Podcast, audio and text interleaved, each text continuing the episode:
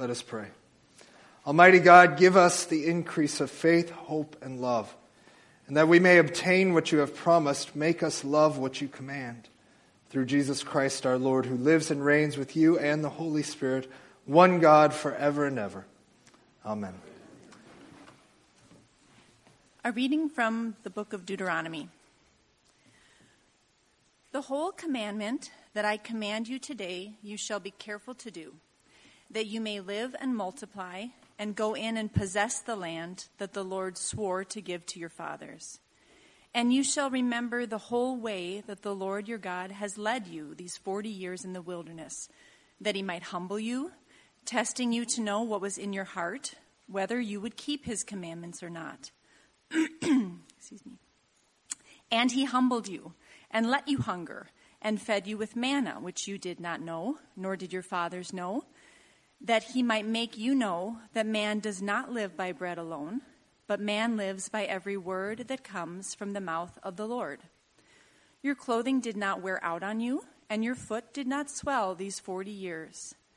Know then in your heart that as a man disciplines his son, the Lord your God disciplines you.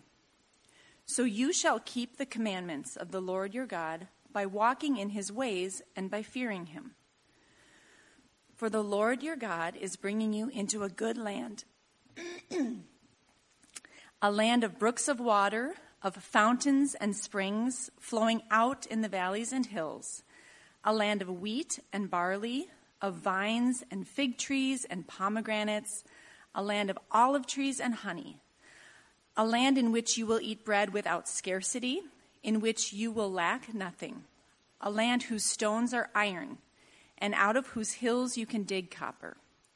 And you shall eat and be full, and you shall bless the Lord your God for the good land he has given you.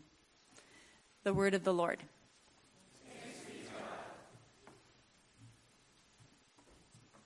Our New Testament reading comes from 2 Corinthians.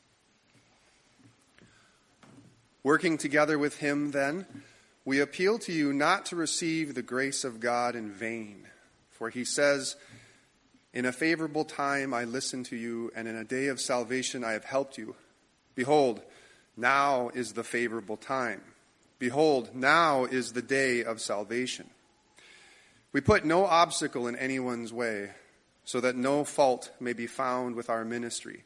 But as servants of God, we commend ourselves in every way by great endurance in afflictions, hardships, calamities, beatings, imprisonments, riots, labors, sleepless nights, hunger, by purity, knowledge, patience, kindness, the Holy Spirit, genuine love, by truthful speech and the power of God, with the weapons of righteousness for the right hand and for the left. Through honor and dishonor, through slander and praise. We are treated as impostors and yet are true, as unknown and yet well known, as dying and behold we live, as punished and yet not killed, as sorrowful yet always rejoicing, as poor yet making many rich, as having nothing yet possessing everything. We have spoken freely to you, Corinthians. Our heart is wide open. You are not restricted by us, but you are restricted in your own affections. In return, I speak as to children, widen your hearts also. The word of the Lord. Thanks be to God. This is the gospel of our Lord Jesus Christ according to John. Glory to you, Lord Christ. All that the Father gives me, I will, all that the Father gives me will come to me, and whoever comes to me, I will never cast out. For I have come down from heaven not to do my will, but the will of him who sent me. And this is the will of him who sent me, that I should lose nothing of all that he has given to me, but raise it up on the last day. For this is the will of my Father that everyone who looks on the Son and believes in him should have eternal life. And I will raise him up on the last day. So the Jews grumbled about him because he said, I am the bread of life that comes down from heaven. And they said, Is this not Jesus, the son of Joseph, whose father and mother we know?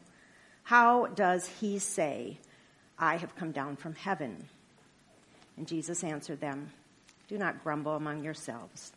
No one can come to me unless the Father who sent me draws him, and I will raise him up on the last day.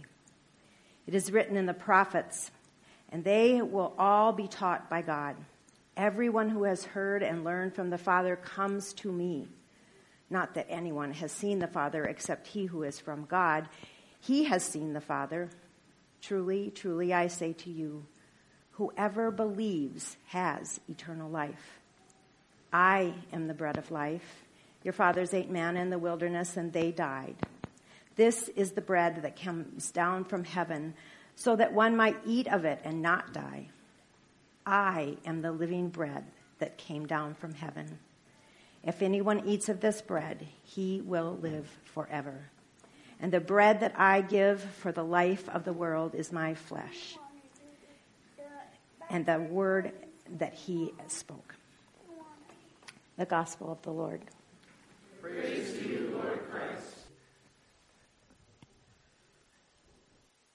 As many of you um, are aware, if you're part of um, our, our, church community, uh, we're um, in a really uh, challenging and sort of hard season right now in our, our diocese. Um, a diocese, for those that are newer to the Anglican world, is a group of churches under a bishop, and we've just um, had some uh, challenges um, uh, this summer that we're, we're working through and seeking the Lord on. Uh, but it's been a huge challenge. Um, and uh, when we made the decision to um, uh, preach through Second Corinthians um, earlier in the year, and actually even when we began um, this series, uh, I had no idea um, what a, a, a, difficult kind of ministry time um, we were facing among our group of churches.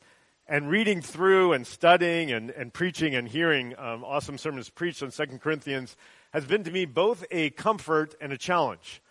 The comfort, of course, has been that when you read Second Corinthians, and this is true of so much in Scripture, and you're in a difficult time, you're in a hard season, you're facing suffering, whatever that looks like, you read scriptures um, like these, and you realize, oh, maybe as much as I'd like to say to God, God, you didn't warn me. Like, God, why didn't you tell me there'd be suffering in this world? You can't get very far in the scriptures um, and say that.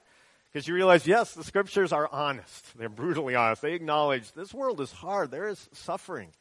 And they acknowledge that actually being a follower of Christ and committing your life to Him sometimes means more suffering, right? I mean, sometimes it means additional suffering that comes specifically from, from following Him.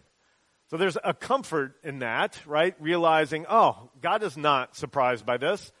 But of course, the challenge is God is not surprised by this, right? The scriptures tell us to expect suffering.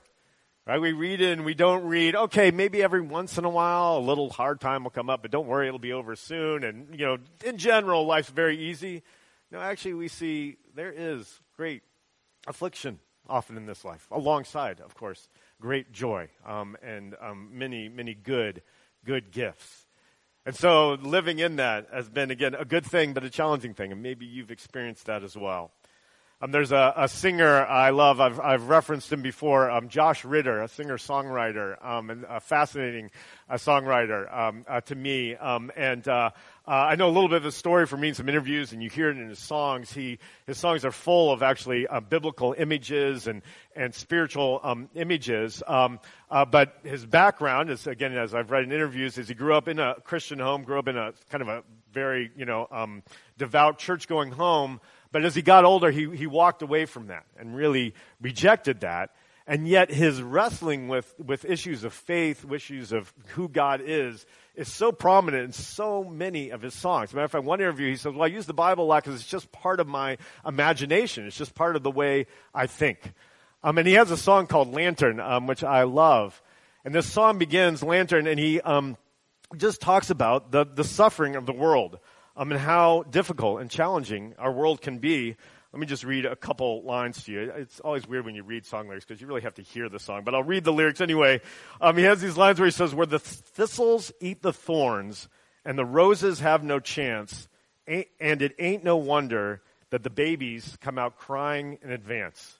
It just kind of captures, right? Babies are crying knowing, right? There's suffering coming, there's hardship coming.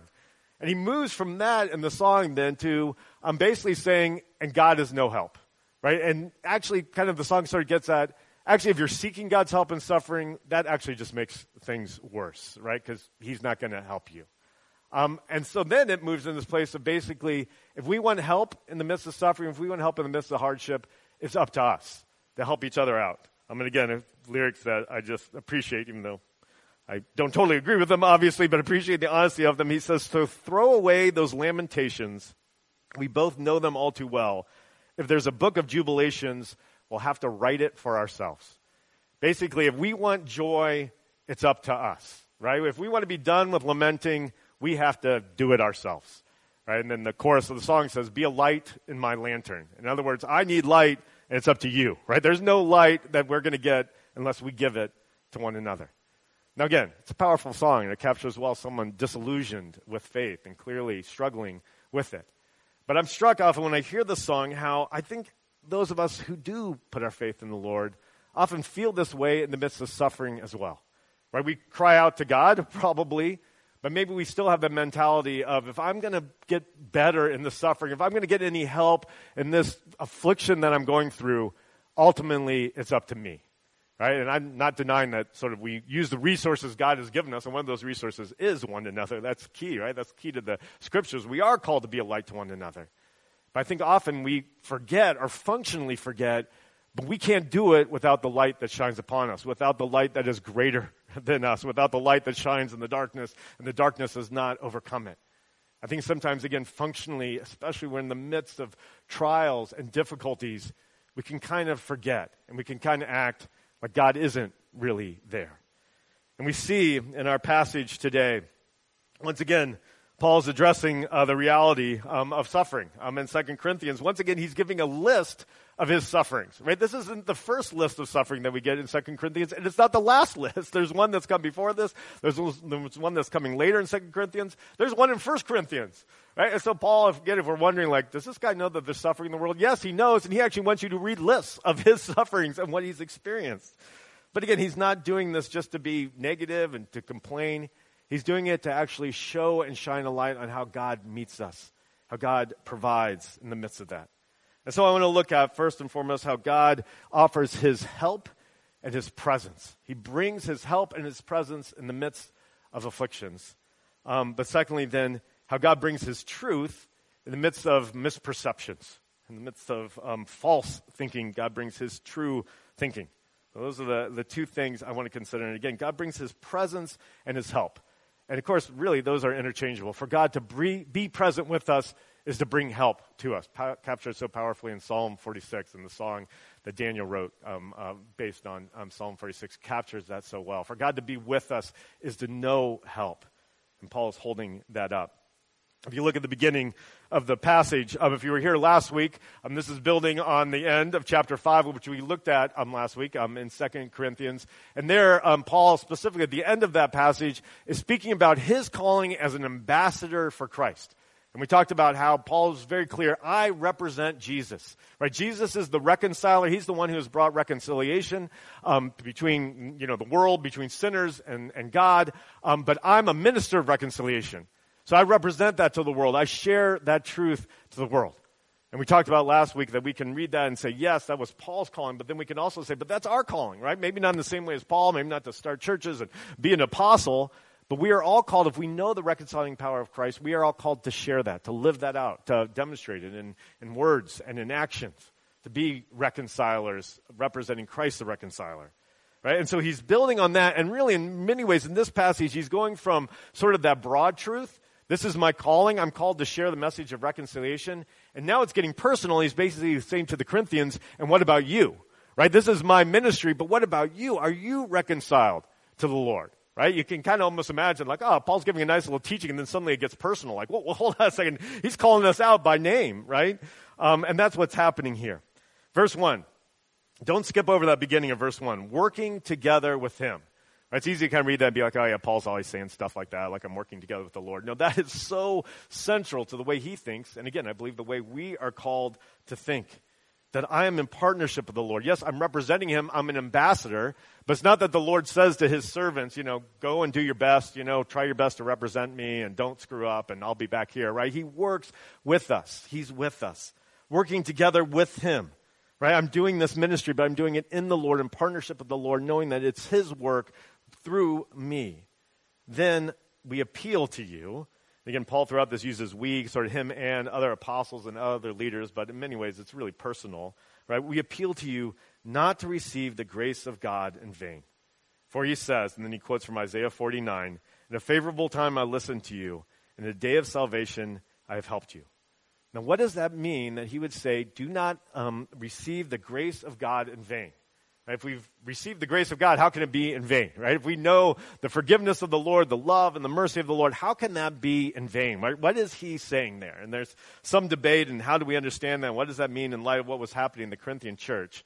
Um, I think the, right, the best way to understand that is to go back, and this is something we've talked about earlier in the series, um, is to understand that part of what's happening in the Corinthian church is there are these false teachers. Paul calls them super apostles because they kind of saw themselves as, you know, so much greater than anyone else, right? They wasn't enough to be an apostle. They were the super apostles, right? But again, Paul would say what they were teaching was not totally true to the gospel. I mean, these super apostles basically had this attitude, and again, was influencing the Corinthian church of, um, you know, how can you trust Paul? How can you trust him as a leader? Because he's suffered so much. Right? The guy, you know, has, has so many weaknesses and so many trials that he's going through. How can you possibly believe that he's anointed by God, that he's called by God, when his life tells a different story, right? If he was called by God, wouldn't he be living the blessed life, right? Wouldn't he be living the victorious life? But he keeps, you know, running into all these terrible problems. And he's not even that good of a speaker, and, you know, he's not really that impressive. And so Paul's rejecting that message Right? Partly, of course, because he's called to lead the Corinthian church and he doesn't want them to question his leadership because God has called, them, called him to lead them.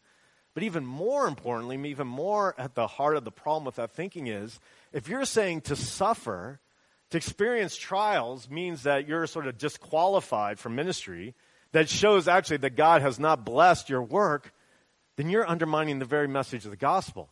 Right? Because we're saved through a, a Savior who suffered and died for us. Right? To say that suffering actually shows God's disapproval is to say that Jesus is not the Savior, that Jesus is not the anointed one, right? Because he suffered. Right? And so I believe that's actually, you've received the grace of God in vain, right? The Corinthians have received the grace of God. They, they've claimed belief, but they start to go down this road of suffering means rejection by God. And that's going to lead to actually rejecting the very gospel message. As Paul has just said right before this, God made him, made Jesus, who had no sin, to be sin for us. Right? That's the heart of the gospel, so that we might have the righteousness of God. Right? So I believe that's what he's getting at, right? When he says, you know, don't receive the grace of God in vain. I think it's significant that he quotes from Isaiah 49. That's a servant song from the book of Isaiah. Um, there are various servant songs in the book of Isaiah. If you continue reading in Isaiah and reading the different servant songs, right, a few chapters later you get to the end of Isaiah 52 and Isaiah 53 where we have the suffering servant prophesying about Jesus, the one who was, you know, um, uh, died for our transgressions, the one who's by his wounds we are healed. And so, even in this reference, right, he's pointing forward to a suffering Savior. Right? Do not believe, do not receive the grace of God in vain, do not reject, right, the truth of the gospel because you've bought into this false teaching. Now, I don't think, I hope not, probably any of us, you know, look at someone who's experienced suffering, experienced hardship, and say, oh, I, I can't listen to that person. That you know, person must not be you, used by God because they've suffered, right? I, I hope it doesn't seem like that's a mind frame that most people fall into, right? I think probably today, actually, because we've probably experienced people who have known great suffering and we've seen God work through them, that we don't fall into that false way of thinking. But I do think sometimes we fall into a thinking when we're suffering, when we're facing trials, that we must have been rejected by God. Right? What we don't apply to others, we apply to ourselves. Like, how offensive that you would ever think that somebody was rejected by God because they were suffering. And then we start to suffer and we think, God, where are you? Right? Why have you rejected me? Right? Why, why are you allowing me to go through this suffering? It must be that you're not with me. It must be that you're not present. I think that's where it gets personal for us. And so look at Paul's words as he commends himself once again, right? He's commending himself um, which again, it's kind of funny when you start reading 2 Corinthians. He keeps saying, I'm not going to commend myself, and he keeps doing it. Um, but he's doing it here, commending himself once again to say, look at how I've suffered. I'm not going to hide it. I'm not going to pretend it's not the case. I'm not going to be like, oh, you know, my life hasn't been that hard. Actually, he's going to be clear. This is what I've experienced. Right? But note in that uh, verse 4, right? But servants of God, we commend ourselves in every way by great endurance. Right? These lists can get a little confusing, and when you read them, you can be like, what's going on here? I think that great endurance helps us then understand the rest of verse um, 4 and 5. He's saying, This is what I've endured. Right? I commend myself, right, as a servant of God, because actually I've endured these things. And I've experienced God's strength and God's power in having to endure these things. Right? And so what have I endured? Afflictions, hardships, calamities, beatings, imprisonments, riots, labors, sleepless nights, hunger. Right? And again, these are things that any of us can experience, and perhaps many of these things we can um, relate to. But also, as we read these, we can know many of these he's experienced specifically because of his calling, specifically because of what God called him to, right? He found himself caught up in riots, and he experienced incredible labors and sleepless nights and hunger. And so he's saying, God's given me endurance in these, but these are trials, these are afflictions that I've experienced. Right? But then in verse 6, what has God provided in those? Right? There's a, there's a change there, right? And it moves from here's what I've had to endure but here's how God gave me the strength to endure it. Here's how God uh, brought his presence and his help to me by purity, knowledge, patience, kindness, the Holy Spirit, genuine love, truthful speech, and the power of God with the weapons of righteousness for the right hand and for the left. Now, if you look at that list and you say, okay, these are all the things God provided, maybe like me, you read and you're like, how is the Holy Spirit just one item on that list, right? I mean, do think like, wait a second, the Holy Spirit's just one thing? Like, I mean, the Holy Spirit is not a thing. The Holy Spirit is a person, the person of God, right? How can that be part of the list? And I think basically, probably what's happening here is the Holy Spirit's right there in the middle, right? Because all these things come from the Holy Spirit, right? To receive the Holy Spirit is basically to receive everything else in that list. Because the Holy Spirit is the presence of God. The Holy Spirit is God with us, right? We're indwelt by the very presence of God when we receive the Holy Spirit as we put our faith in Jesus. And we actually look at this list and we could say, oh, well, like, I see some of the fruits of the Spirit. If you're familiar with Galatians, when Paul speaks about the fruit that the Spirit bears um, and brings about in our life and grows in our life, right? And so we see, oh, patience, kindness, love, right? Right there, surrounding the Holy Spirit there, the um, end of verse 6. Those are all fruits of the Spirit. That's, we see other places in Scripture. That's what the Spirit brings about in our life right? And in 1 Corinthians, when Paul speaks about godly love, he speaks about what love truly looks like as demonstrated by God. What does he say? Love is patient, love is kind. And we see that right here. That's the Spirit, what the Spirit brings. Right? The Spirit brings sanctification, purity. The Spirit helps us grow in holiness. The gifts of the Spirit, which Paul speaks about powerfully in 1 Corinthians. Right? Spirit brings knowledge. Spirit brings truthful speech. The Spirit brings the power of God. Among the many gifts the Spirit brings are gifts of speaking out the truth about God, gifts of wisdom and knowing the Lord. And we have the, the verses there at the end um, of 7 with the weapons of righteousness for the right hand and for the left. And that recalls the armor of God, which Paul speaks about in the book of Ephesians, right? The Spirit armors us, the Spirit equips us, right? There is a battle. We do not battle against flesh and blood, right? Against powers, principalities, right? There is a spiritual battle. That is part of the suffering we experience, part of the resistance we experience is a spiritual battle. But the Spirit of God equips us. Right? The right hand and the left sort of brings home an idea of a sword and a shield, right? If you have two weapons, that's typically what, you know, folks would have imagined um, uh, then, right? In, in Ephesians 6, it speaks of the sword of the Spirit and the shield of faith, right? And so basically, again, he's showing, right, in the midst of suffering, in the midst of trials, this is what God provides for us. This is the help. And it's the help that is the very presence of God. Right, but what does he not say here? He does not say, you know, in the midst of hardships and calamities, God gives me a clear answer to the question why. Right, that's not in there, right? God makes helps the suffering to make complete sense to me, right? I mean, in some ways, Paul understood, right? I'm in a battle. Of course I'm experiencing this. I'm called to something difficult. Of course I'm experiencing this. But I got to think, Paul had moments, right, as we all do, in the midst of sleepless nights, in the midst of hunger and beatings, right, where he probably thought, come on, God, like, why? Why does this keep happening? Like, why is it so difficult? And he doesn't hold out to us. You'll get an answer to that, right? He doesn't say, and answers to the why. But he doesn't say, and it'll be quick and over with. Now, earlier, right, we looked at, he, and Pete preached on this, right? He does say um, light and momentary afflictions, But that's compared to eternity. So everything's light and momentary compared to eternity. When we're in the midst of afflictions, they feel very heavy. And he doesn't deny that at all. So he's saying God is with us, God helps us in the suffering, but the suffering is real. I was talking to um, a friend once, sort of a, a counselor, um, in a time where I was experiencing a, a, a significant trial and, and struggling. Um, and uh, uh, he put it this way He said, It's sort of like right now you're on this road, and there are ditches on either side of the road. And he's like, On one side of the road, there's the ditch that says, Fix this right? And your temptation is to drive into that ditch and basically try to fix what's happening. And again, he wasn't denying God gives us resources, God helps us. You know, the scriptures speak to us in the midst of suffering. But he's saying we can so easily fall into the mindset what do I have to do to fix this? Right? And sometimes it can be spiritual. If I just pray the right prayer, it'll get fixed. Not that we shouldn't keep praying, right? But we can kind of have the mindset I just have to fix this, I just have to make it go away. As opposed to God's going to fix this, right? I'll keep seeking him. And so he said, you know, you got to watch, you know, that, that ditch, right? And fall into that ditch because you can't fix it. You know, you can, again, live in faith and seek the Lord, but ultimately you can't fix this. He said, the other ditch on the other side is the give up ditch. And that's the temptation. Just say, how do I give up? And that can be if maybe the suffering we're facing is tied into our calling. You can be like, I'm done with this calling, right? Whether that's calling to family, calling to work, calling to ministry and the church, whatever that looks like, right? That give up ditch. I'm just going to be done. And that give up voice can be so loud in the midst of suffering. How do I give up? Right? I'm not saying don't rest, right? We rest in the Lord. But again, I don't think the Lord tells us to give up. He doesn't tell us to give up. He tells us to stand firm in the faith.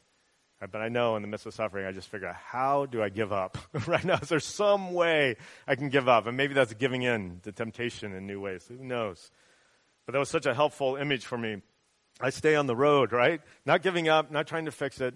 But I believe this is the road to experience and live in what God provides, His presence with us, right? And that can be a hard road, right? But it's the, the road of reality. I just appreciate as we read these words that this is not theory for the Apostle Paul.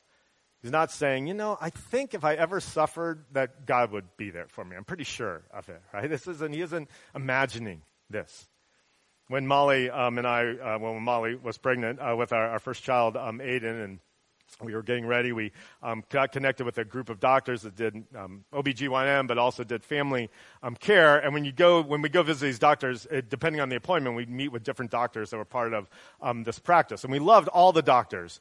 Uh, but there was one that we especially liked meeting with, especially as, you know, getting ready to have our first child and then when we had our first child. Um, and this doctor had nine kids. Um, and uh, if I remember correctly, he had eight boys and then a girl. Um, so I think he had another kid or two after we moved on. Um, this was down in the Chicago area. So one thing we liked is this guy was always more tired than we were. You know, we were new parents, we're tired. We go to him, it's like, no, he's really tired, you know, and he always had like spit up all over his stuff and, you know, food and, and things like that. But, but what we loved about him is we, you know, when mom was pregnant, she said, well, you know, I kind of have this ache here. Like, should I be concerned about that? He'd be like, ah, I think my wife's fourth pregnancy, she had that. So that's fine. Don't worry about it, you know, and then when we had a baby, we'd be like, you know, he's doing this, you know, and he'd be like, oh yeah, I have four or five of my kids did that. It's fine, you know. So like you couldn't figure something out that this guy hadn't experienced. Now, to be clear, doctors can be great pediatricians and OBs that haven't had kids and some of the best wisdom about parenting I've ever received is from people that never had children of their own. But it was really comforting to talk to someone and say, they know what they're talking about, right? They've been through it. And when we read Paul's words, right, we read someone that's been through it. But more importantly, these are the words of the Lord, right? They are inspired by God. And God's been through it. Right? I mean, it's amazing, like, wow, Paul's been through it. But what's more amazing is that God, the Son, knows what suffering is. He doesn't say, man, you know, I, I, think things will, you know, you'll know, you know, my presence in the midst of it. He knows it because he's been there. And we have one who's been and experienced suffering who speaks these words to us through his servant Paul. Right, so we've got, again, that truth that God's presence and power is with us um, in our suffering. And secondly, I'll be quick on this one, but God's truth shines out, right, and, and puts to flight the misperceptions. Now, I know misperception is kind of a weak word. I'm like, that's kind of a weak word, right? And you want to hear, right? He shines his truth in the midst of lies. And there are some things here that are lies, right? When Paul says we're treated as imposters, that's a lie. He, he, was not an impostor. His fellow servants were not imposters. They weren't perfect, but they were honest about their work, right? When he says, you know, we're treated as punished, they weren't being punished, right? They were anointed ministers. But some of the things he says, they're partially true, right? I mean, he was sorrowful, right? Of course he was. This world is full of sorrows. There are ways in which the Apostle Paul clearly was poor and experienced poverty. Right? There are ways in which he was dying, right? And very close to death. He says at the very beginning of the letter. But I think the key thing is those things aren't the whole truth. Some of them are completely untrue. Some of them are labels, right, that can be put on, but actually don't capture the deeper truth. Right? Yes, to be a human is to know sorrow at times. But in Christ, right, we are not ultimately marked by our sorrow. That's not at the core of our identity. This actually is that we can always be rejoicing right? because they are light and momentary afflictions compared to the joy of eternity, because the Lord is with us. So that's the truth that we stand in. Right? Think about where he says, as poor yet making many rich. Again, right, there's poverty that we experience, poverty of the spirit. Right? Jesus said, Blessed are the poor in spirit. There's poverty of resources that we experience. But ultimately, our identity is not, I'm poor. Right? Because to live in that identity is to say, I have nothing to give. And he wants to say, yeah, there is an element of poverty that we all experience, but our ultimate identity is actually abundance, right? We receive more than we can ask or imagine in Jesus, right? And to live in that truth is to say, I actually have something to give. There's actually, even out of my poverty, I can give and I can provide because the abundance that I've received. And I think this, this coming into the truth, and I encourage you, maybe it's worth taking some time this week to kind of work through these, right? To say, what ways do I feel unknown? And how is the truth that I'm unknown more um, real than the realities of being unknown at times? Right? How is the truth that I live more true than the ways in which I face death? Right? What is, how do I feel punished? And actually, that's not the truth. So, again, I encourage you to live into these truths and to say, yes, this is true in Christ. Right? And then, again, to notice that once again, I think this comes out of, is informed by that idea of battle.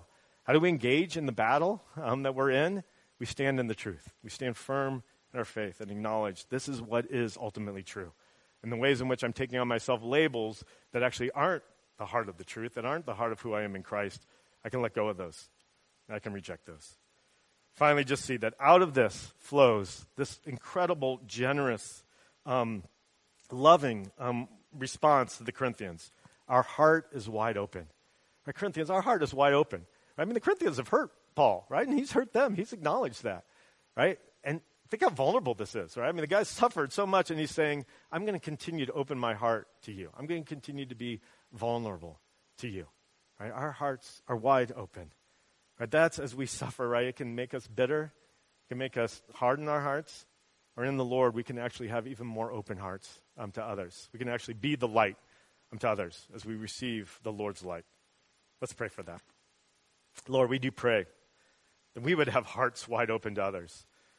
If we read Paul's vulnerable words, we would be um, aware of the ways perhaps that you're calling us uh, to be vulnerable in you. You're calling us even to risk suffering for the sake, again, of being the light. But first and foremost, Lord, we do pray that we would set our eyes on you, the light of the world, the bread of life, that we receive from you. And out of receiving, we would give out of that. Lord, I just pray right now for those that perhaps especially are feeling afflicted, perhaps are feeling rejected, Lord, perhaps even the discouragement that so many of us are feeling um, as um, COVID cases rise again and the, um, the feeling even there of um, uh, ongoing trials. Lord, we just pray that in this we would know in new ways your light in your life, that we know in new ways the power of your Spirit. And we ask all this in the name of the Father, and the Son, and the Holy Spirit. Amen.